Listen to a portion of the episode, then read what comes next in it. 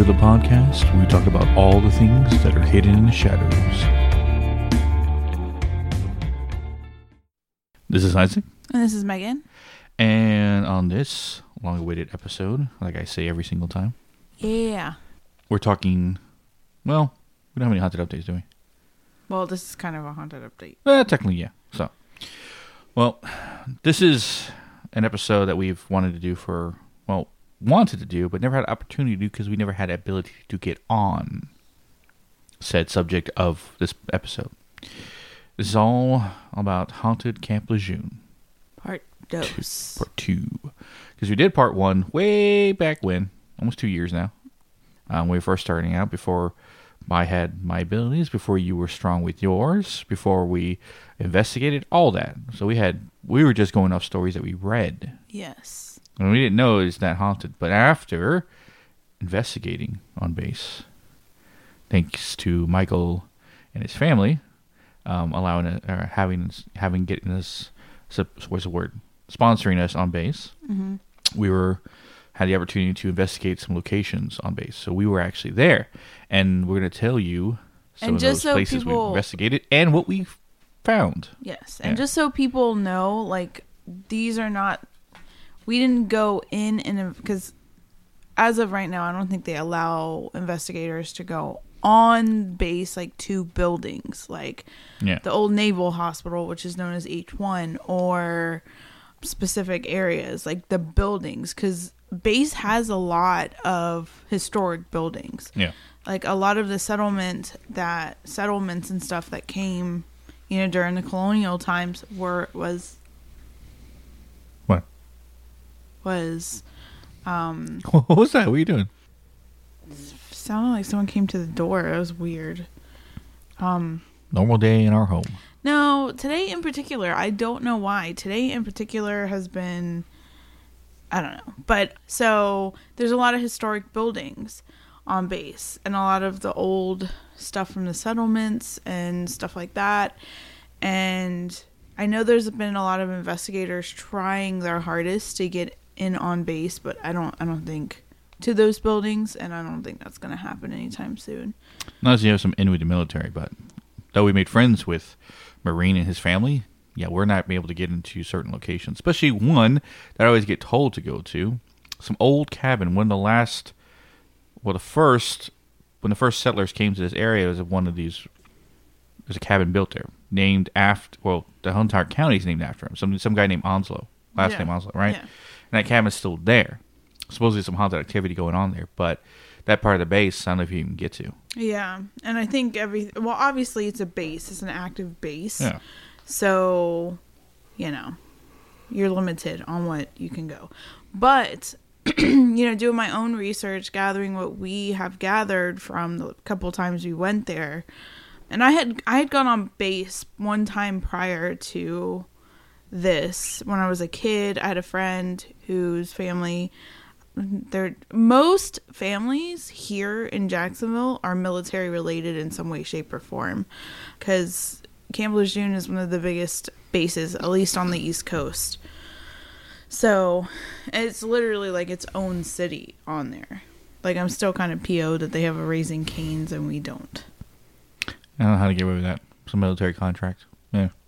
But no, Marines are trained there. They train in different facilities there. A lot of housing as well. So not only Marines staying on base, they're getting trained. They have the barracks. They have housing apartments. Like I said, like Mike said, all their own city, schools, everything.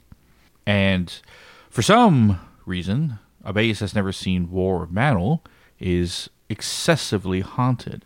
Like, ridiculously. Like, you feel it when you go through the gates. Like, I felt it when I was a kid, when I went on base. I think we went to... Because, they have their own theater there. We went to see... Oh, yeah, Prisoner of Azkaban. Azkaban? I was not... Azkaban. There you go. You uncultured person.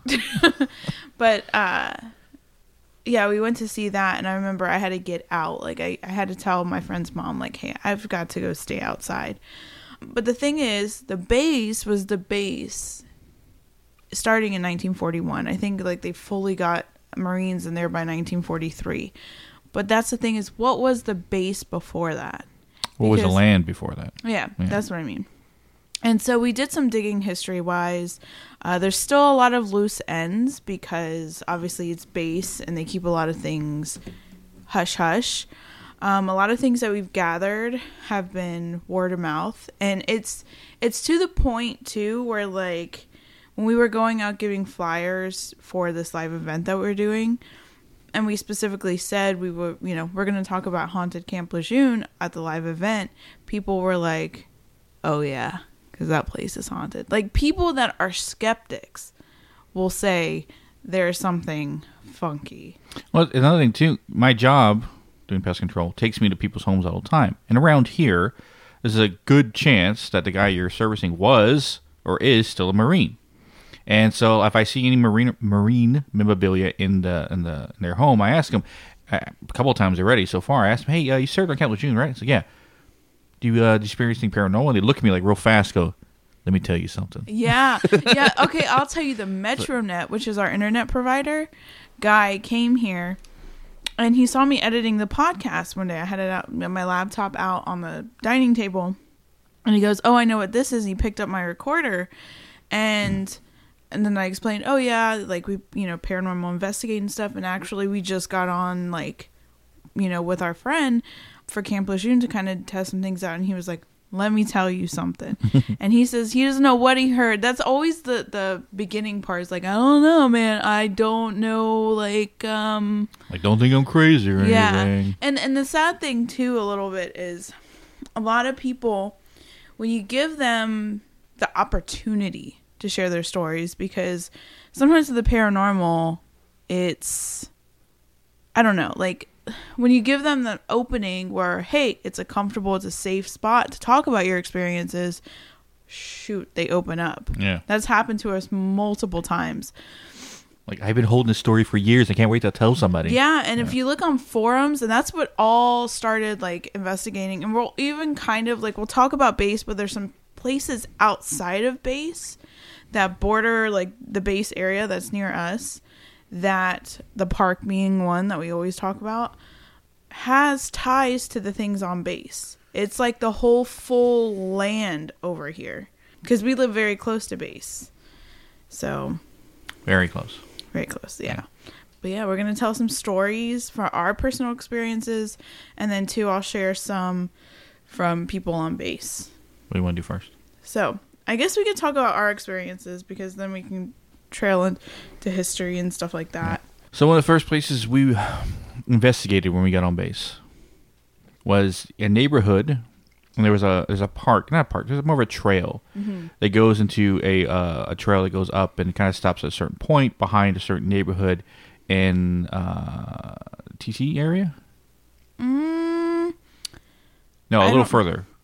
I have no clue where the actual, because we always go when it's nighttime, and I know. We take Wilson Gate. I know that. Yeah. And then we go straight. So it's... I got it. Yeah. There's, again, it's as big as another city. Yeah. But I don't think Michael wants me giving away exactly where. Yeah.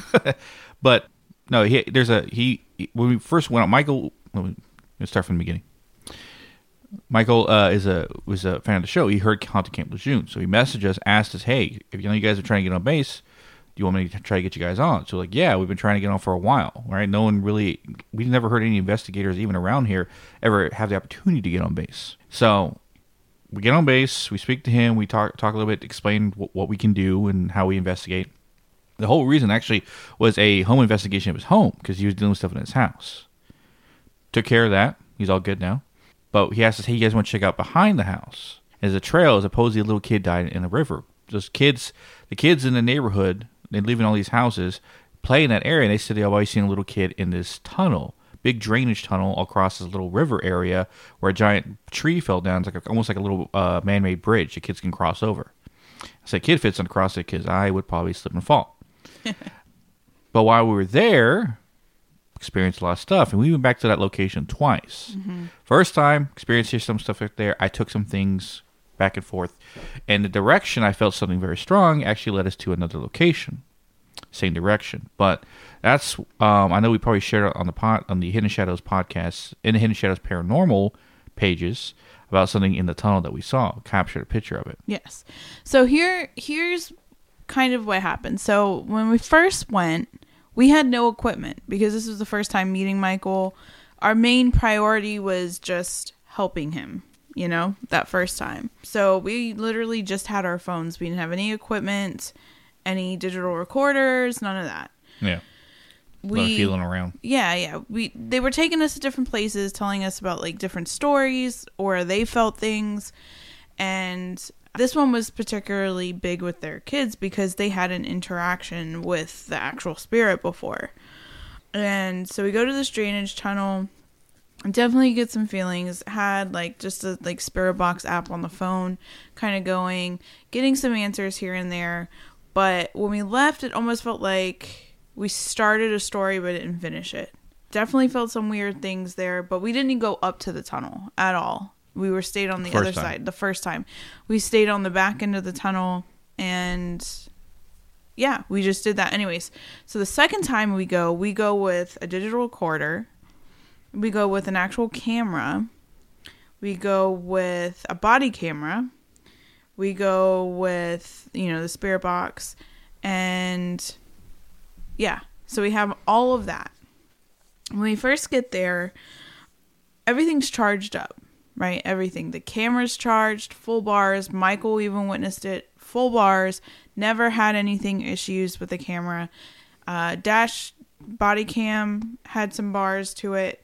Wasn't fully wasn't a full bar, but it was significant. And so I had the digital recorder plugged into headphones so I could hear everything.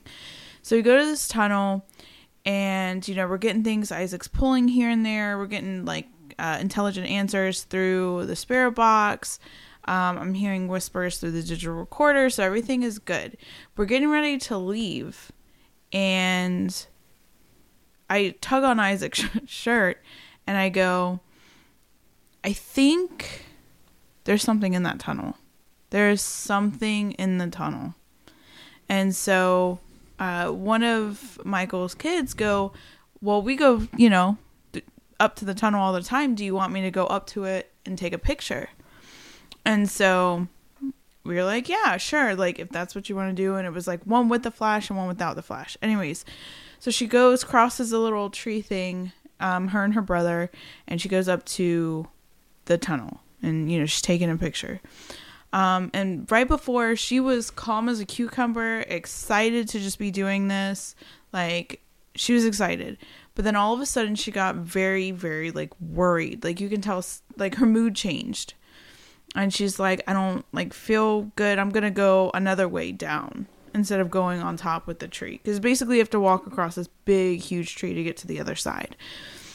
And she's like, I don't feel comfortable. I'm going to go underneath. And so she comes back.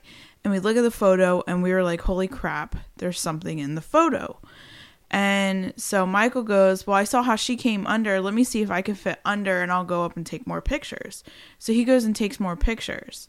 And then he comes back. We look at the photos and bam, that same thing. And so I think Michael's wife, Michael, and his daughter start taking photos of the tunnel. And every single time they are taking photos of the tunnel, it's blurring the camera. Like, they physically cannot take any more photos. And, you know, they I think they have iPhones. I'm not sure. But, like, it was newer phones. So it's not like, you know, glitching. But the thing that happened before that I accidentally forgot not to say is with the camera. Michael was manning the camera, and Michael knows cameras. He's really good with cameras. And you know, he was panning and trying to get everything, and all of a sudden it goes shh. And this was right before we took the first photo. It goes shh. And he goes, holy crap, we're out of batteries. It drained it.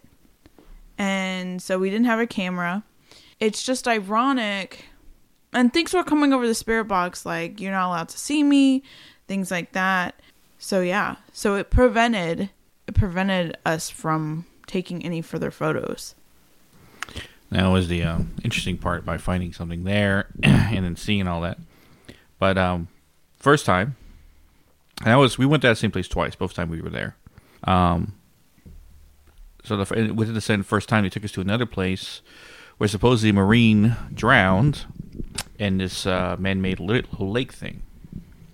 And what's interesting about that place is something that added on to my ability and stuff like that. But I'll get to that. This little lake where kids go to hang out, swim, stuff like that. Teenagers go hang out. It's connected to a woods. Now, this is right on like the river area. So if you travel, like walk, I don't know, maybe 100 yards into the woods, boom, you're at the river cliff. But this little man-made lake thing, supposedly Marine drowned in there. Supposedly. Marines. Multiple? Five. Oh. Anyway. So I'm thinking there's something interesting about this water. So I start using my ability to reach into the water. And I find at the bottom of this, which seems a good ways down, deeper than it looks, let's say, there's a figure.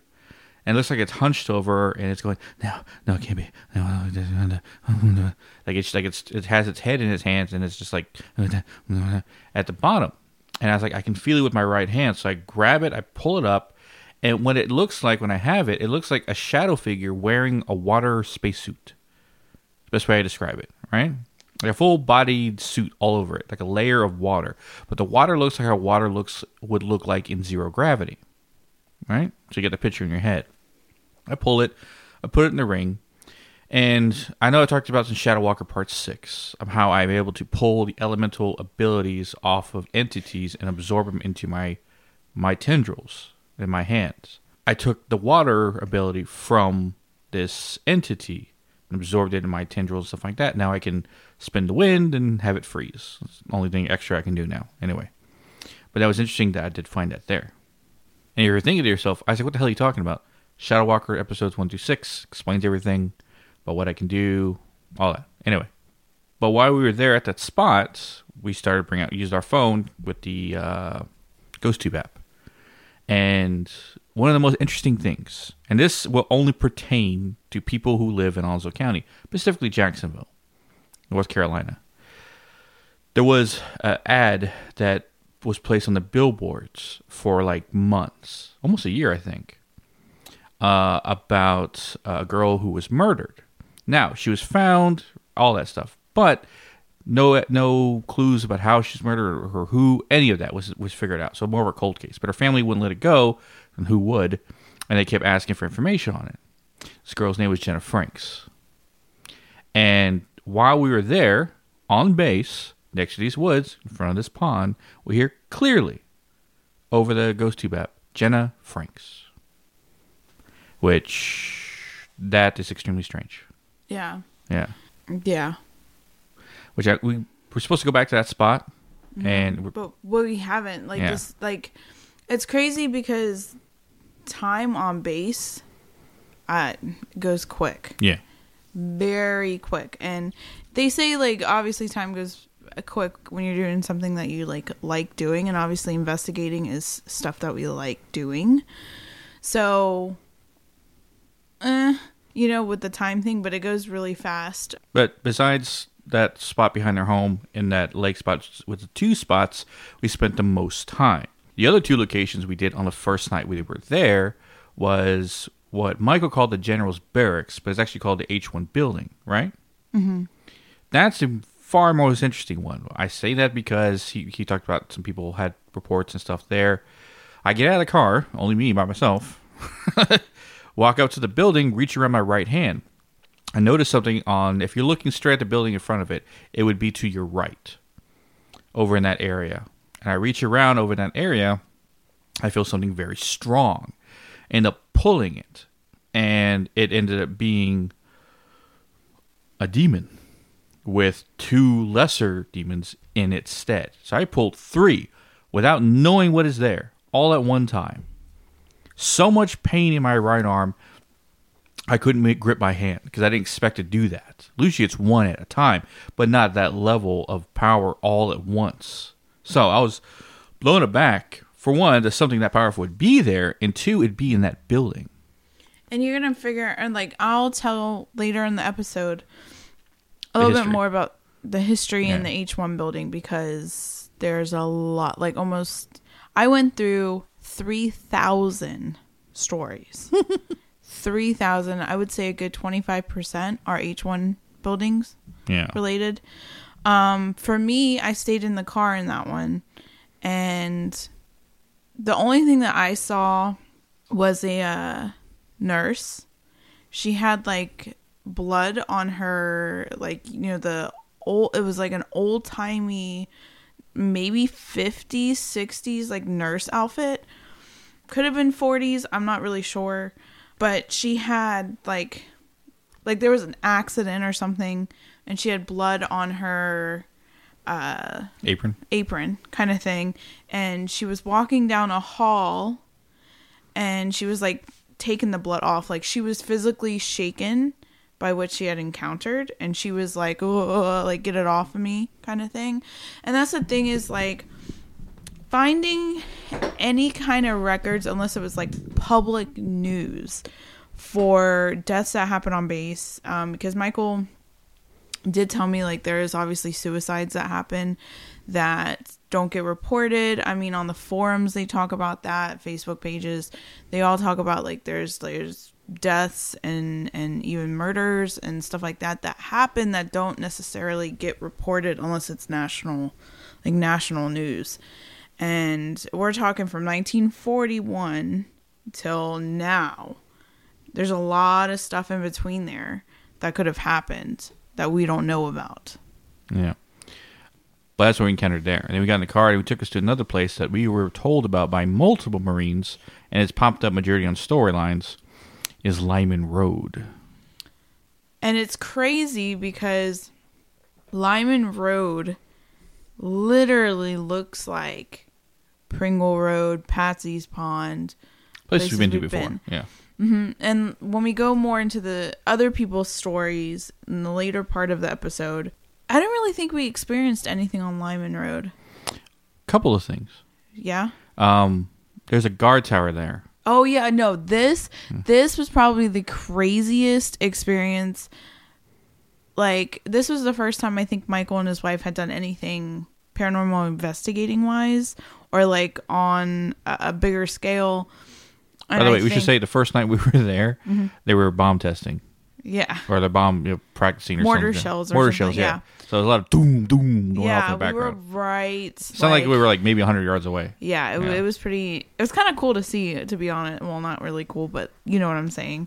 It was interesting to see. Because we hear it in our house off base. Like, we hear the mortar shells and all that stuff going off. It shakes our house sometimes. Like, we hear all that because we're so close.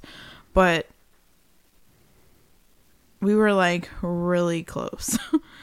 But there was apparently this tower, and that's kind of the area that they were training, where apparently a soldier jumped off the thing, right?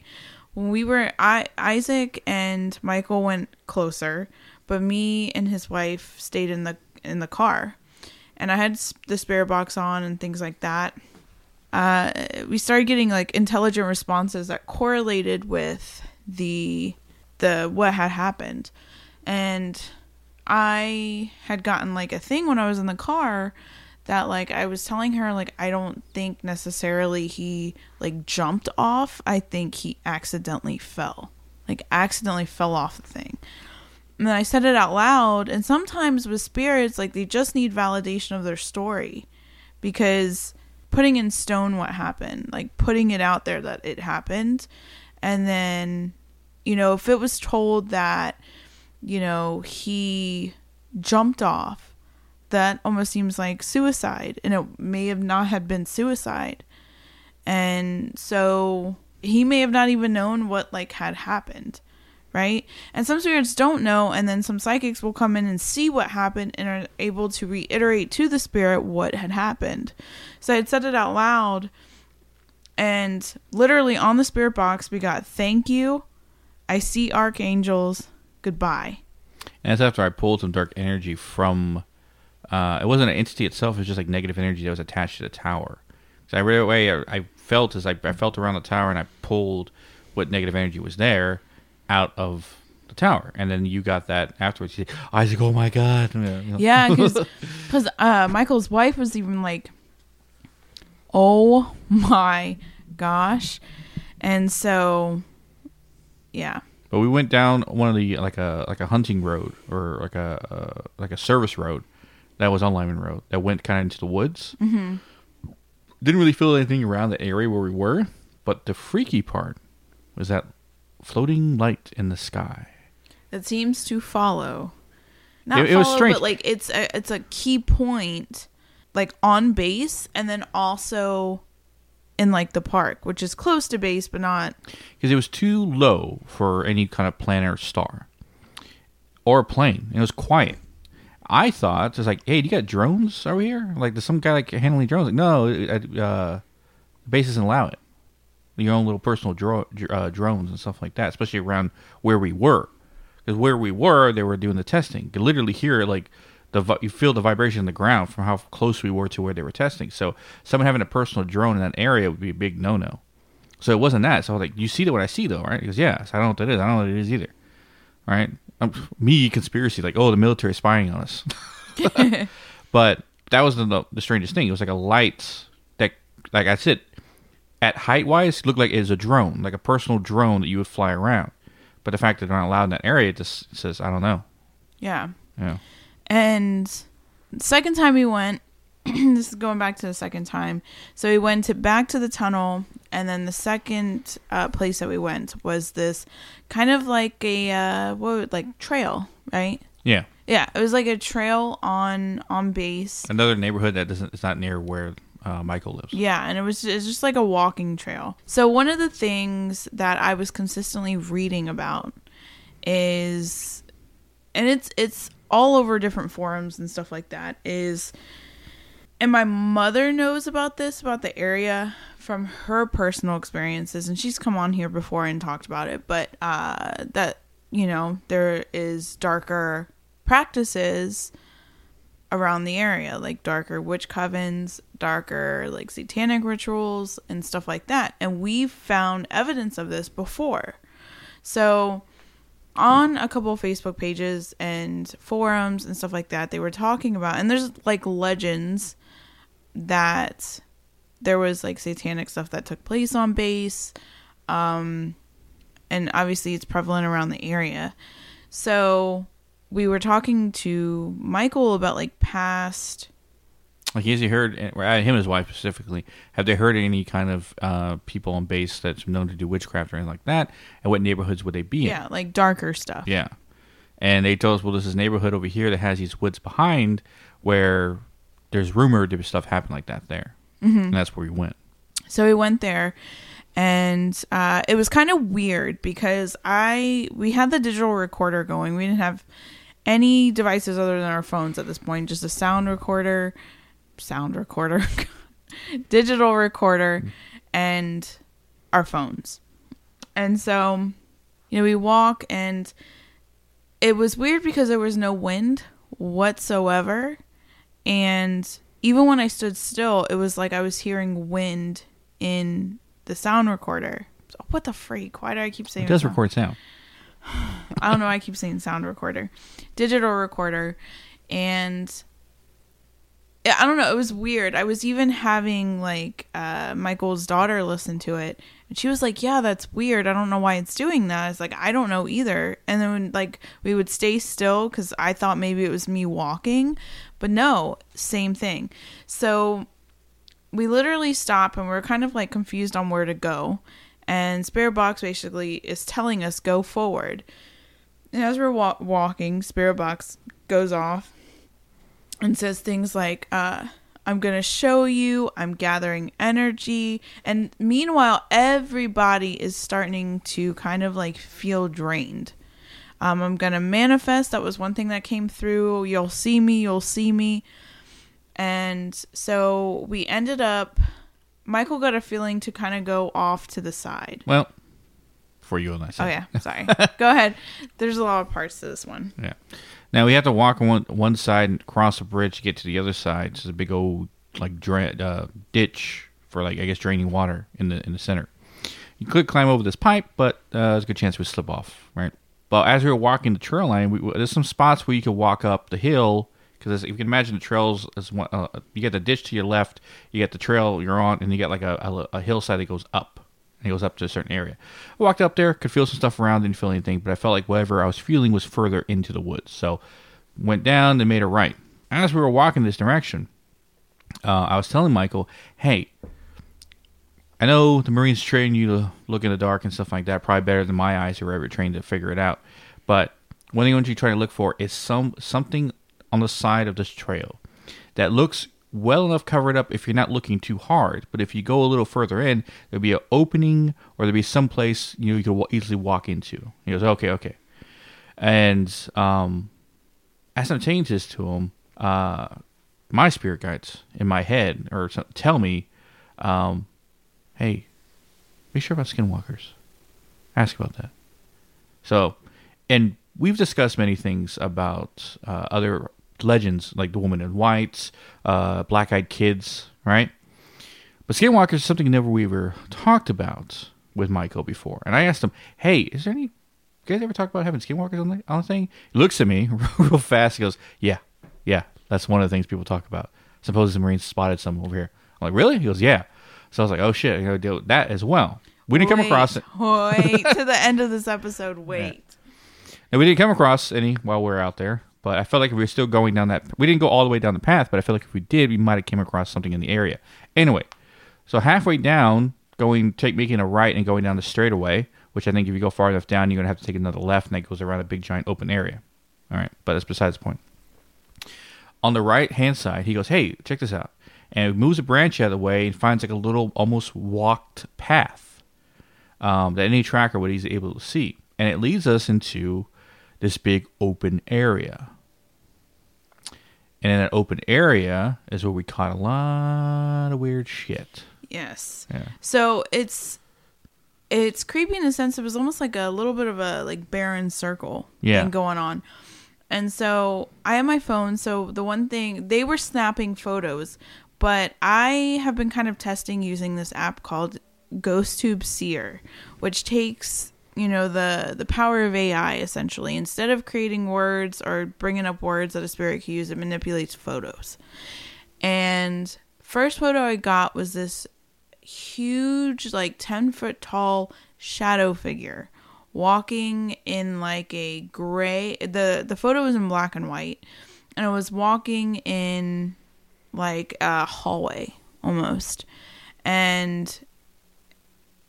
it looked like very, very much something that you would see on base, like alien related. I could totally see that. So I kind of just bypassed it.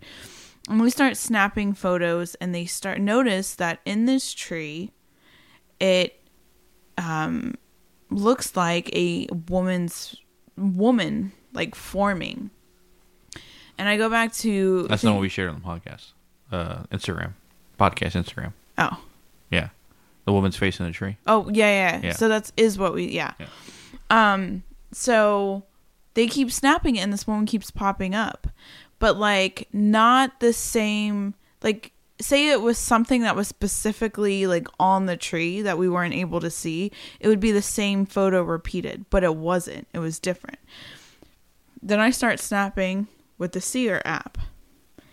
And long and behold, this photo... of this creepy woman that looks identical to what was kind of showing on the tree. And, so that was being shown. They were freaking out because they couldn't believe that was coming through. And two, right before we got to this trail, I took a photo behind me because I felt like something was behind me. And on the ground, you can see like a ball of energy. Like it literally looks like a ball of energy. Like and that was right before everybody was feeling drained, like yawning, tired. There was also a negative effect back at the tunnel. When we were at the tunnel, that people in the group were feeling drained. It was like right after they took the photos. It was, yeah. I just heard what you've been hearing. Yeah. Sounded like someone was walking the hallway. Yeah. Who the hell's here? Not person, for people listening. Oh, check your house. No, there's no one physically here. So, yeah. Our son and anybody in the house is asleep right now. Yeah. No, we have... Well, I'll get to that because there's more. But it's something from base. I'll let you know that. Yeah. Anywho, yeah. One of the cool things... Because I was pulling stuff around and there was something there. It was challenging me, but it was kind of running away and hiding. And kind of keeping on the outskirts of the area. I was able to get it. But what's strange is that when I felt the direction came from, I decided to go further. Mind you, this clearing, I was like 50 yards wide at most. No, less than that. Maybe like 30 yards in radius wide. It wasn't big, but big enough that you notice. Because everywhere around was just trees. Go a little further, I find this triangularly built man-made deer blind, right? It looked like it's made of logs. Like someone just stacked up logs in a triangle pattern, and there was two steel chairs sitting in the middle of it, both looking at each other. And that's what it looked like to me. It looked like a man-made, well, at least Michael said, yeah, it's like a man-made deer blind. So you guys allowed to hunt over here? He goes, yeah, if you're doing it around here, right? And I was like, oh. I thought they wouldn't let you guys have, at least shoot that wasn't, on, I guess trained or whatever, but I don't know. But no, yeah, there was a man-made deer blind. That was there, but that was further back from the clearing area. It just felt very, for someone that's hunting, It seemed too close to the path that somebody could walk because it's like a hiking trail. Yeah, it's on there like a hiking trail. So I just thought it was very odd that it was that close, because you imagine like if somebody's walking just walking, and that thing wasn't too far back. No. And it was faced towards the path. That was another creepy thing. Out of the area. But I think it was about 10:30 when we left that spot. And we'd like... What if it wasn't looking for deer? What if they were looking for shapeshifters, Wendigo, etc.? Black-eyed kids. All right, you're going on a conspiracy train. We don't know. But I feel like if we went farther down the path, we kind of would run into something. But no, we called it a night from that point on. Made our way back. And we plan to go again here soon. Yeah. To investigate, because there's still a lot of places, including the barracks that we always get told about. But the barracks, that's probably the most haunted. I would peg that the most haunted. Now, we can't go in. Yeah. But I can stand outside of. Yeah. Yeah. Possibly. Yeah. We don't know for sure. So. But yeah. So, we're going to start getting into... The history? Yeah. No, but I guess one thing, this is before we get to the history part, I want to make a question that I thought to myself. How is a military base that fucking haunted with all this weird, strange shit? And that's just what we experience. This, like you said, there's over a butt ton of stories of people talking about this and that, including black-eyed kids. I didn't even think that would happen here. Which... Not to us, but... I would like to run across them, see if I can take them. But no, black eye kids, other weird legends, lady in white, supposedly a skinwalker.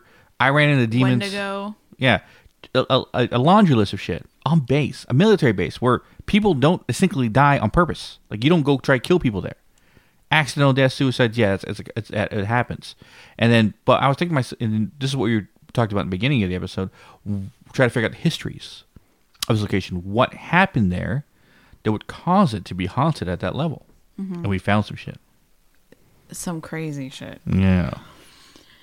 So, like I said, the history is kind of like tucked away. It is extremely hard. I think we've even had some people in the paranormal community try and help us, like on their end, trying to search up some things. And it's extremely hard. Like even with the park, we've tried to look up things with the park. Because it was a park from the 1970s on, but what was it before? And the same thing with the base. Like, the base was only a base in 1943. So what the heck went on? 41, yeah. Well, 43, they started really putting people there. Wow. But 1941 is when they kind of, like, started. And so I asked the city. They kind of didn't have an answer for me. So we went to... Because I had seen, because obviously people talk about it on forums, what they assume, like with the park, they assumed that there was a native tribe there that settled along the like swamp and the river and stuff like that. They got massacred by the settlers. Settlers had a thing. The natives cursed the land and something happened and all the settlers died that were on that area. And granted, paranormal wise, we've gotten evidence that could definitely have supported that, but finding that actual evidence, I have not been able to. Well, you had me have a conversation with the curator at the Onslow County Museum. Yeah, we have an Onslow County Museum. Yes. If anybody is listening from here that wants to know more about the history. But something I didn't know is that the colonial people settled in 1752. No, in 1752, the colonial settlement that was in the area of where Camp Lejeune Base is now were settled there. And in 1752, there was a hurricane that wiped them all out. The entire colony was gone. Gone, right? Yeah. So that's a lot of deaths. And there's no way in colonial times they were able to survive a hurricane. Hell, we can barely do it now. So imagine one back then at a Cat 3 or 4, blowing down houses, you know, flooding and all that stuff. So. And they were right on the water. That was another thing, is right there. Yeah. And so there's good tragedy and death that would cause some spirits to be there, but there had to be more. So I asked, what was it used for? She said around the 1800s, it was farmland, right? And I asked plantations. She goes, not necessarily plantations, but there were plantations there and farmland like that. Look, but 1800s and stuff like that, there's no way. But that's the thing. That's the thing. Number one, when I looked at forums and stuff like that, there was actual like historian on the forums and things like that, that people were talking about there being plantations, not just on base, but all around. And she tried her hardest not to say plantation. Yeah. Yeah. 45 minutes away, you have one of the largest Foscue plantation, one of the largest, one of the most brutal plantations in the South. Yeah. So you can't tell me that there wasn't. I'm not saying all of the stuff, right? Like all of the people that had farms and stuff were, but. 1800s, the South, right? There's a good chance there were slaves there. Yeah. Plain and simple. So you had those deaths there as well in that area. But I was thinking there had to be more of a magnitude or some kind of a magnet of negative energy, or at least energy itself attached to that place. Had to be. So I asked about Native American histories and stuff like this. And this is where a lot of things get interesting. Because I was asking, my assumption was that the Croatoan were around here, since we have the Croatoan National Forest less than 20 minutes away. She goes, no, the government named it the Croatoan National Forest because you got Croatoan and Roanoke Island and stuff like that, so that's what kind of got its name. Like, oh, okay, then what tribes were there in this area? And she kept saying that there was no settled tribes at the time that colonials came. Which didn't make any sense to me. Like I said, all they had was artifacts, and it's supposedly 500 years prior to the colonists coming here. There was no one here, and they left before then. I was like, that doesn't make any sense. It had to be people here. You got the natural water sources, you got the river. These are perfect places to grow and have food, so it doesn't make any sense to me. Yeah. But the Iroquois and the Algonquins were the tribes supposedly that were here, and it doesn't make any sense because from our paranormal stuff, which our investigations, historical societies and people like that, owners of like museums and stuff like that, not owners, but main people at museums, they don't like anything. Because you even said when you talked to her, she got a little bit with the paranormal. Yeah. And I know that, because to even get a conversation with her, I didn't even mention we were paranormal. Yeah. And that's the thing is, I get it, whatever, if that's what they believe. But I've had really bad occurrences with trying to get history information from people that are history. I think it was Winston-Salem that I tried getting information from. And the guy basically said, take your little research project somewhere else. So, yeah. So if you're out there and you're paranormal investigating, you're trying to get information and they bite your head off, just know what happens to everybody. Yeah. So, and I'm speaking as with an assumptions of there had to be native tribes here before the colonials even came, but I haven't had a chance to speak with anybody that's even in tribal information. No native people that have any kind of information. No head of what do you call it, tribal councils, or even the what's the word I'm looking for? Space area where reservation, the reservation that's here in North Carolina and stuff like that. I tried emailing, tried to get information, no responses back. Yeah. So I'm using the best information I have to say most likely there wasn't, but we have come across native spirits here. Yeah. And that's the thing too, is like, even because I grew up in North Carolina, so in 8th grade we learned North Carolina history. There was a lot of native settlements throughout the state. I mean, western part of North Carolina has one of the, I don't know if I'm saying this correctly, but a huge Cherokee reservation. I think it's the biggest on the East Coast or something like that. But yeah, they have a big, so, and that's important because some of the history I'm going to tell you with the Iroquois and the Algonquins correlate to some of the things that people have said. Mm-hmm.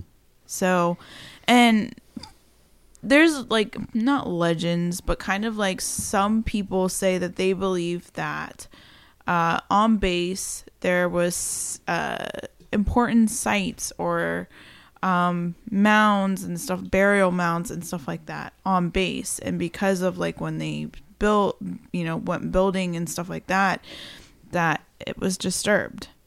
And we've even gotten information about that from the park area. When we go to the park and we ask specific questions, we've even been told that there was stuff at the park in the center field. So that's interesting. But one of the things that I didn't really know was a thing, but that validates Isaac's experience with the gnome. Yes. Because when I heard the story, read the story, I was laughing because, I always joke around with Isaac's gnome story, but there's legends in the Iroquois tribe, which I'm going to tell you in a second. And then there's also people's stories. And this goes all the way back to the 70s. People in the mid 70s, specifically in the housing area near the water tower, said that they saw like the typical cartoony gnome that you would see, but the eyes were almost like shaped like he had sunglasses on, almost like alien-like, but not really. But the Iroquois have a specific legend called the Jogah. I don't know if I'm pronouncing that right, but it translates to drum dancers. And they believed that these mythical little people, usually invisible, but there are ways of telling if they're around. For example, if you hear drumming with no visible drummers around, that's a thing. People have heard that on base. Mm. They also leave rings of bare earths and bowls in stone and mud. We have seen kind of, I mean, who knows if that's actually what it is, but we have seen rings in the wooded areas, mm-hmm. In multiple different spots. Offerings like tobacco and fingernails can be offered for them. Fingernails. Yeah, I guess you clip. I don't know what they do with that. It's weird. But here's the thing that is weird about it. So if you've listened to that October update episode that we did back in October, when we talked mainly about the park, mm-hmm. When we were part of Shadow Walker Paranormal and went as a team to the park, we were on a trail, and that was when we brought Mike with us. And we had seen this light dancing on the water. Mm-hmm. And apparently, people have even described it kind of as if, like with the Pukwudgies, how in the Bridgewater Triangle, how they would see the light. And it's supposedly the same kind of thing. And that blew my mind because what the heck, that's connections on all fronts, in a sense. You know, there's that legend plus what other people are seeing. And it was kind of like, I don't know if it was like that for you, but people described it as like, oh shit, what did I see? And then kind of like back up like, oh, I did not see anything. Well, that was not, I mean, I wouldn't say the lights were the, because we always see orbs and stuff in there, but on the water, that made it Pacific. But what's strange is when we made our way back all across the wooden bridge, is when we found that board with the nails up lying in the middle of the path, as if someone put it there deliberately. And we look back at our footage, that wasn't there at the time we walked forward, but it was there when we walked back, as if someone put it there on purpose. We're alone in this park at night, because it's late. Ain't no one there.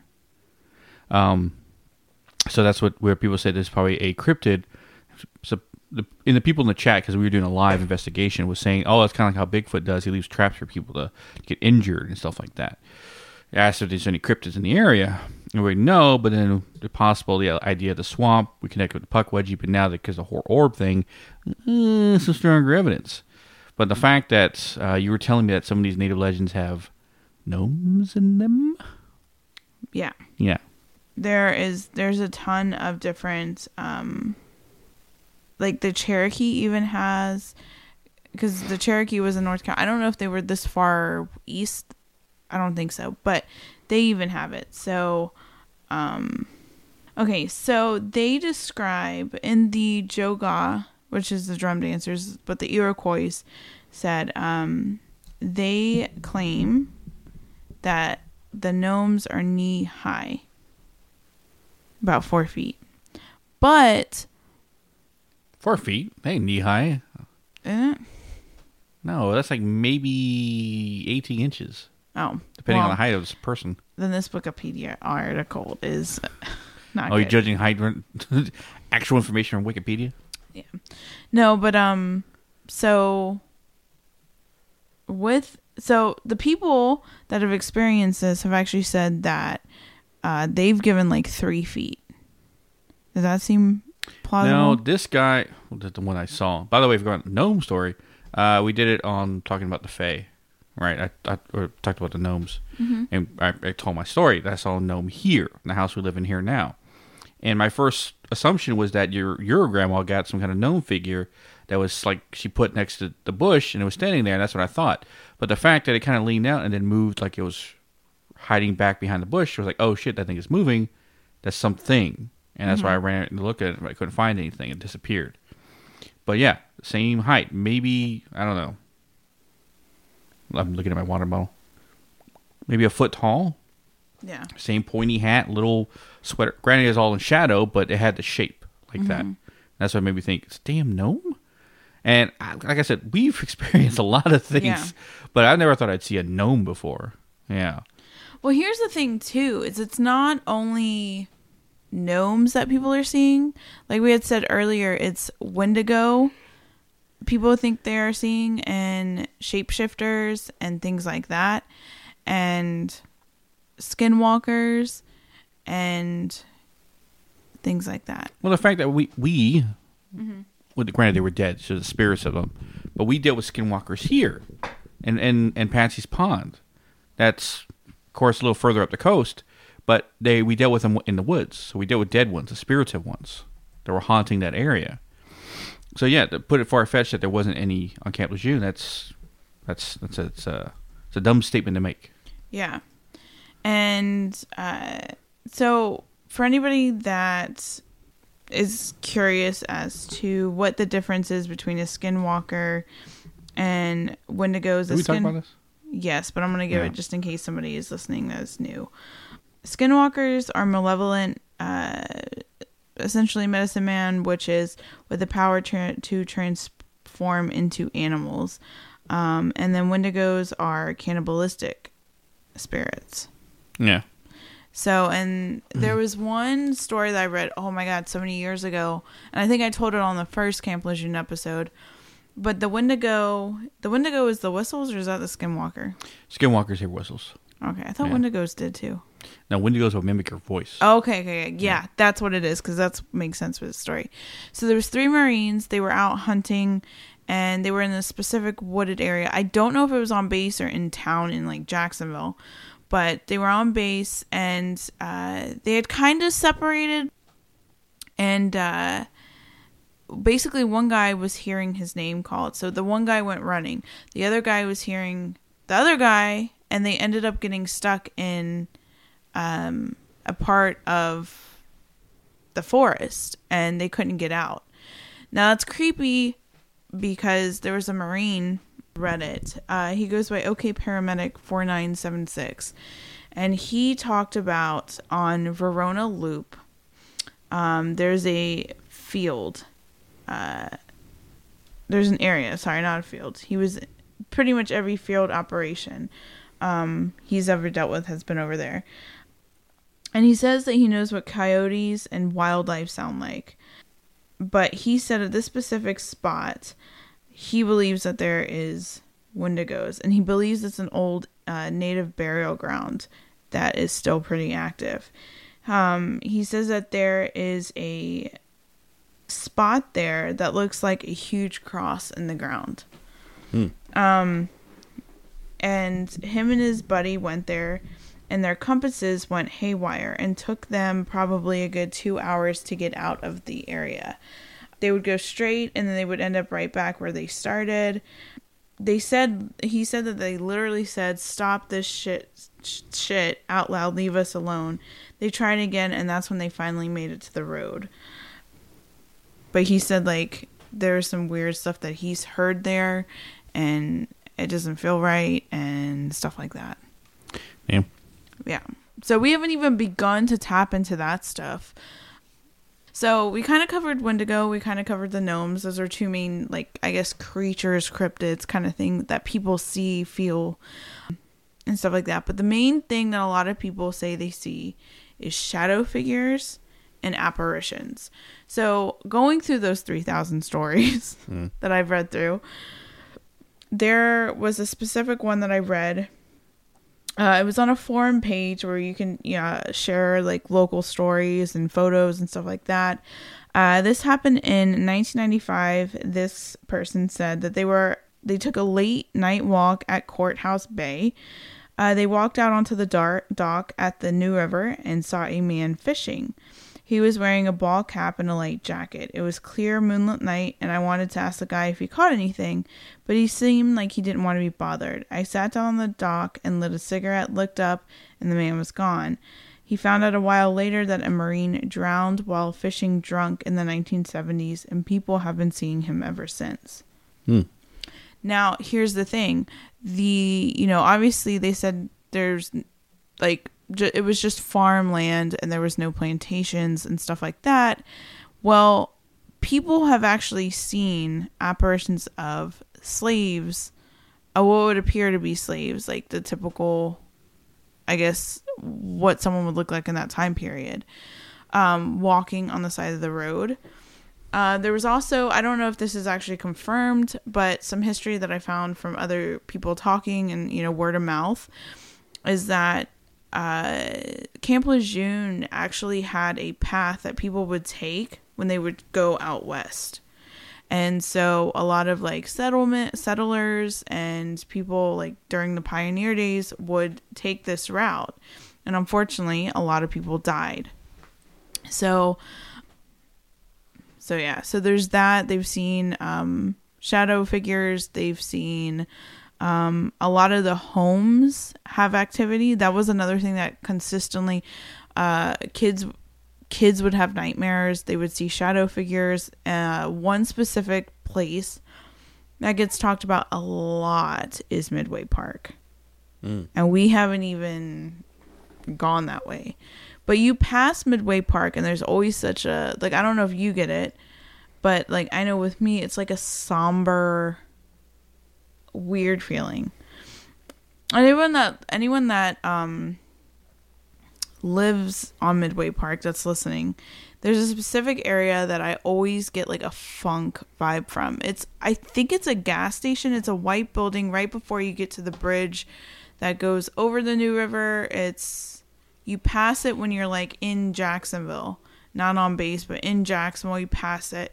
You have Woodson Pond, and it's right before you get to like Lejeune. Well, it's on Lejeune, but yeah. So that specific spot is always weird for me, but yeah. So apparitions is one thing. A lot of weird activity in people's homes, like they'll have shadow figures, they'll see shadow figures. Kids get bothered by stuff where they can't sleep, they have nightmares. Now here's the thing is, I don't know how true this is kind of a legend, but apparently there was a room, I think it's 101 in one of the buildings, that apparently possessed girl was in there. Interesting. Yeah. Yeah. So again, like when you're on base, you have so much stuff. I mean, in the barracks alone, that's where the Black-Eyed Kids encounter happened. And the thing is, like, you talked about in the Camp Lejeune Part 1. Yeah, yeah. And in the Black-Eyed Kids one. So yeah. If you want to go through the whole thing, make sure to check out the Black-Eyed Kids episode. But yeah, the H1 building, that's another one that obviously we talked about at the beginning. That people that have any kind of like, because that used to be the old Naval Hospital, which now makes total freaking sense why I saw the nurse. Doesn't explain why I pulled powerful demon from that location. Mm-hmm. Yeah, exactly. So, of what happened there, who knows? So there was this one guy that on that same forum said that this was by a guy named Sean. He was, this is what he said. He says, here's an additional story now that I'm out. At night, at the very top of the H1 building at Hospital Point is the CDO, the Chief Duty Officer Night Post. This post is to answer any important calls from overseas, such as Red Cross messages and any information regarding Marines. Well, while I was doing this post, I was sitting at a desk early in the duty, around 2200 to 2300. I watched a little child look into the assistant's room at me and continue walking to the left, past the CDO's office. I immediately got up from the desk and went to the doorway. I looked to the left down the hall. There was no one there. I then went into the CDO's office and asked the CDO on duty if he had a child that was at his desk. He replied no, that we were the only ones there. I conferred with him that I had just seen the child, and he spoke with me of the history of the H1 building, of how it used to be a hospital, and how when he was a kid he would come to the Hospital Point for treatment. Since then, I had spoken with the evening duties of the quarterdeck, the main entrance, and have been told that there were a number of disturbances during the night of this building at night. This information is never recorded in any duty rosters, as any inquiry would have led to negative attention to oneself. So, and that's the thing that's kind of sucks is, like, I feel like a lot of the Marines can't, when they experience a lot of the stuff, can't talk about it. And it's when you experience something like that, especially if you're a skeptic, you know, it's rough. There's another guy that his name was Keith that also posted on this forum that says I work at H1. I was in the head going pee when I heard a bang and the trash can move. So I looked at it while I was peeing, and the can looked as if it was being pushed out of the wall and fell on the ground beside me. That made no sense to me. This is the G2 wing on the first floor. I flushed the toilet and was out. Yeah. So there's a lot of just on the H1. Like, that was wish one. Wish we could go inside. So this guy, his name is Keith. No, it's not Keith. It's Irene. I'm sorry. Keith is like, I don't know why I keep seeing Keith everywhere. She says, I lived on Midway Park across from the firehouse, and my house was haunted.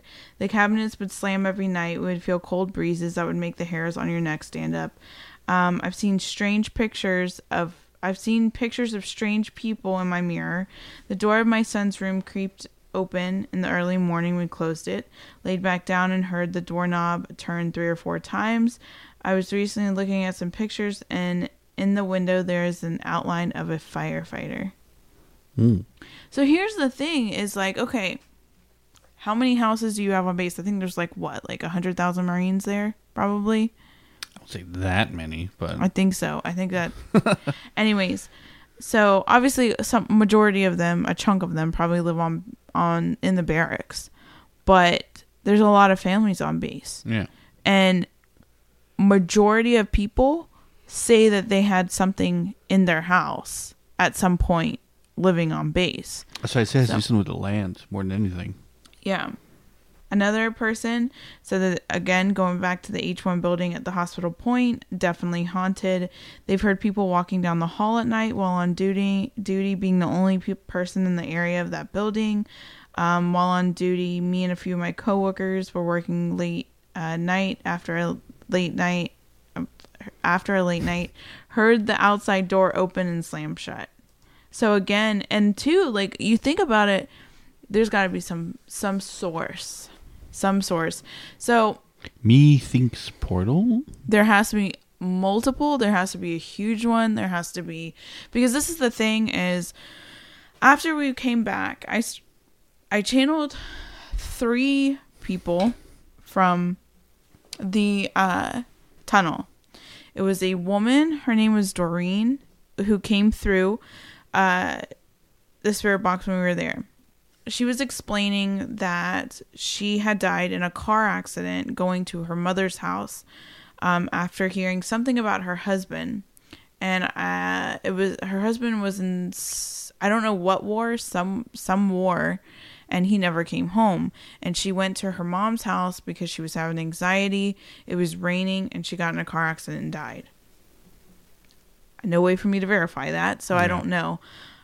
But then, obviously, another little boy came through, a Marine. Now, the Marine that I saw was, I'd kind of seen him when I was there, but, like, he really came through when I was home, kind of, like, channeling the area and things like that. And I was looking back at the photos and remote viewing and stuff like that, and he had blonde hair. I actually did an AI photo of him, so I'll post that on Instagram, but he specifically showed me on his canteen that he was part of, like, I don't know if it was a unit or what, but it was US-167, and he had blonde hair and full gear, and he was even asking, like, is there a way you could transfer spirits to your house? And I was like, there, what? Like, can I have a shelter for spirits? Yeah, here? Yeah, not doing that. I said, no, you're just going to have to wait till, like, we go back and I can figure something out. What was creepy was they all three kept talking about this woman, this woman that's disguised, that she's evil, she's not nice, and that basically there was a portal. They were told that they had to stay in the drainage pipe, right? That it was not safe to get out of the drainage pipe. And this woman, like, she oversees them, basically. And she's one of the dark things keeping them there. And so I ended up going to AI and drawing what they showed me. And it, I don't know, it's creepy as hell. Like, this woman has, like, elongated face. She, if you were to remote view and look at her, she looks normal, but she's definitely off. She's not necessarily, like, a demonic being or anything like that, but she is just, like, an evil freaking soul. And so I don't know, but one of the things they specifically said was that the tunnel was a portal. There was a portal inside of the tunnel. So I don't know. And then obviously there's water right by it, so that could also fuel stuff, but yeah. So there has to be something huge that we haven't encountered. And that's the thing too, is like, so randomly we'll have things that will come, you know, back to the house and stuff like that, and I don't mind dealing with that, but we had one thing that was coming to the house, and I did the Seer app for some reason. That's where I went. I put the Seer app on my phone, let it kind of go, and I asked, like, okay, you need to show me where you're from, right? And it showed me this wooded area with a cross in the ground, which is like what that guy was talking about. Yeah. Then I said, well, okay, show me something that will make me 100% know where you're at. And it literally showed me, I had taken a photo of that pond that we had gone to, and it literally showed me like an overview of the pond, and inside the pond water was what you would imagine a portal. It was a swirling thing. So yeah, we need to go back there because I mean, I intentionally originally grabbed into looking for something, but I came across the entity. If I want to go further, could I have found the portal? But we're yet to find out. Yeah.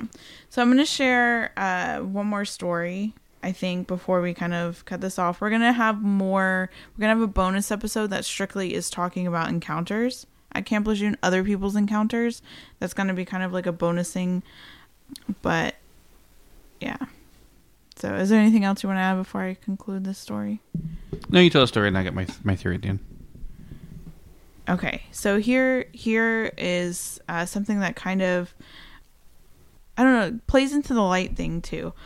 So this guy wrote, I was at work one day just standing next to my hazmat locker, staring out the door of the tool room, when all of a sudden this ball of light shot past the top part of the door. It wasn't a reflection of any light from outside. There was nothing around to cause the reflection. I could see all sides of it, including the dip in its trajectory. Mm. Which is creepy because, again, that photo that I took has this little, like, swirly light that doesn't make any sense. There was nothing on the ground reflecting. There was nothing. And it was just sitting there on the ground. I don't know if it was the spirit getting ready to manifest, because we've seen in multiple photos before where, like, the thing will start to manifest and you'll see some energy kind of orby looking, but... We still have a lot of investigating to do on base, especially if we get a chance to go to Midway Park. We'll go there as well. And anywhere else Michael has access to. But until I get proven otherwise by our investigations, my best assumption why Camp Lejeune is haunted, besides the amount of tragedy that's happened there, all that energy just stuck there. Entire town being wiped out, Native Americans probably being pushed out, and then slaves probably dying on the property as well, or the land. And that talks about Camp Lejeune. When I talk about Midway Park, that's on the other side of the road. Who knows what happened there as well? That caused the area to be haunted. I think both areas, Midway Park, Camp Lejeune, and probably anywhere else, military-wise, this is entire East Coast area of Jacksonville. It seems to be a Native spiritual area. In an essence of like a lot of connections, portals to the other side are here. And we found that out with Patsy's Pond. I'm thinking there has to be some strong open portal in Camp Lejeune that's somewhere that you wouldn't think it to be, but it's there. And no one had really much access to it because it's somewhere on base that no one really has a lot of access to. Like some high security building, somewhere where... Like, only certain levels of high security military are allowed to go, but they never really thought of it anything other than, oh, it's just a weird place, you get a weird feeling there. And it's nowhere that normal people can go to begin with. Or it's somewhere like in the woods, right? The woods that we were traveling to, we might be able to find it in there, right? Like a needle in a haystack almost. But until we get shown otherwise, that's my best theory of why this city... It's about the size of a city. It's so haunted specifically. And then the other area of in Midway Park, but also there's a neighborhood that's on the other side of Midway Park that everyone has access to. Hunter's Creek, yeah. Yeah. It's in the same area. It's right on the other side. No more than 50 yards away from the housing from Midway Park. So whatever happens to them on Midway Park happens to them as well. And that's the thing is like... Everyone who doesn't live in Jacksonville like, whoa, I know. Everyone else is like, what are you talking about? Yeah. And that's the thing is like, I think the closest to getting some of the things off base was Northeast Creek Park. Because it borders. The other side that you're looking at, isn't that base? It goes to base. Yeah. Yeah. So. That's connected. So. Yeah. But yes, we will definitely have more, most likely to be a haunted Camp Lejeune Part 3 in the future. Yeah. And I think, too, a lot of... This is kind of the direction that our podcast might be going, is going to places and telling our stories that we encountered. Because Camp Lejeune, man. Yeah. We're going back soon, so you might have some more stories. Before announcement, if you're in the Jacksonville area and actually want to meet us in person and hear some other stories and places we investigated around Onslow County in this entire area, we are having a live podcast event at Pizza Bones in Jacksonville, North Carolina on Wednesday, February 14th. Valentine's Day, it works. It's good. You know, it's Single Awareness Day for some people, Valentine's Day for others. Yeah. But the event starts at 5 p.m. and we were told about 5 hours, so around 10 o'clock it ends. So if you feel you can't make it that early, don't worry about it. We have other things going on. We're breaking it apart in segments. We're not trying to keep it on an hour each, but first segment we know is going to be about an hour. It's a live podcast. We're going to do episode talking about haunted restaurants, amusement parks, not amusement park per se, but like arcades and stuff like that, kind of like a Chuck E. Cheese's and stuff like that. Yeah. Second segment is going to be all us talking about haunted locations we've investigated right here and our experiences with them. Third segment is going to be a Q&A. You have any questions for us directly that you want to ask us about our abilities, our investigations we've done, or anything the paranormal you may want our opinion on, or maybe you want to learn something that you think we would know, go ahead and ask us. And then the last segment is going to be a meet and greet for us to sell some merch, or maybe you want to ask us a question personally that you didn't want to everyone hear, and you want to ask us directly and stuff like that. That's that kind of time for that as well. But yeah, live events going on at Pizza Bones, February 14th at 5 p.m. So if you're in the Onslow County area or northeast North Carolina area and you want to head to Jacksonville, head to Pizza Bones. They got a good menu, good food there, stuff like that. I know we had the burger there. I like it a lot. Yeah. But yeah, we got that going on. No other announcements? No? Nope, I think. No? I think that's it. Alrighty. But I hope you guys enjoy this one, because we've been keeping this in the chamber for a while. But if you want to catch our socials, it's Hidden in the Shadows Podcast on Instagram, Hidden in the Shaw 6 on X, Hidden in the Shadows Podcast 2 on TikTok. Our links to all our social media, all ways you can listen to us at hiddenshadowspodcast.com. Also, we also have a paranormal team, Hidden Shadows Paranormal, on Instagram as well. If you're dealing with anything paranormal and you need our help or advice with, either message us through the podcast Instagram or the paranormal Instagram. And if you're on base and you need some help, you know who to contact. Yeah, we can help you. I know there's a lot of people on the forums and stuff like that that, you know, say that, you know, well, we'd love to help and all that stuff, but we'd love to help. So, and as always, our services, always will be and always has been, our services are free. Yes. But with that said, we'll catch your widows in the next one. Yes.